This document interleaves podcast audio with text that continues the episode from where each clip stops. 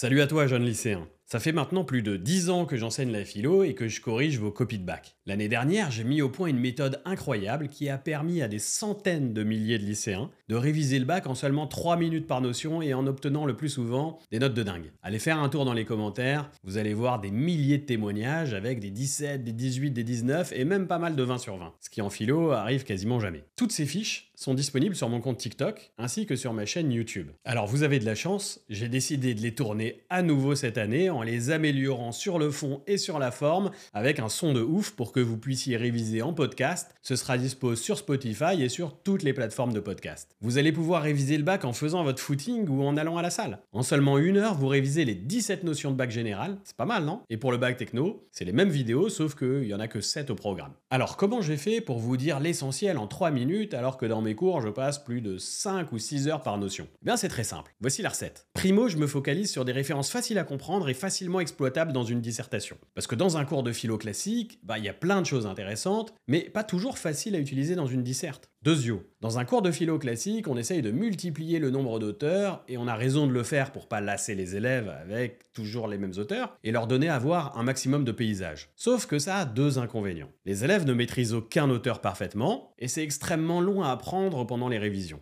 Donc du point de vue de l'efficacité pour le bac, pas terrible. Le correcteur se fiche pas mal que vous connaissiez 50 auteurs, vu que vous n'allez pas pouvoir tous les citer dans votre disserte. Il ne saura pas que vous avez des connaissances encyclopédiques. Lui, il ne verra juste que vous avez cité 3 ou 4 auteurs de manière très superficielle. Par contre, si vous maîtrisez 4 ou 5 auteurs majeurs, vous pouvez vous balader sur toutes les notions, et le correcteur aura vraiment le sentiment que vous avez une connaissance approfondie de ces philosophes. Cerise sur le gâteau, vous gagnez un temps infini dans vos révisions. Alors voilà comment j'ai procédé.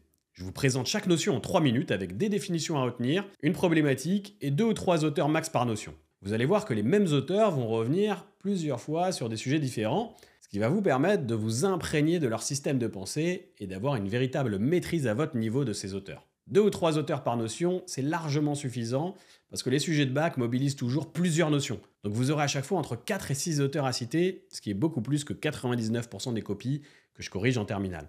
Dernière chose, il est préférable, mais pas obligatoire, de réviser les notions dans l'ordre que je vous indique, de 1 à 17, parce que vous allez rencontrer Sartre dans la fiche 1, mais ensuite dans la fiche 3 et 4 et ainsi de suite.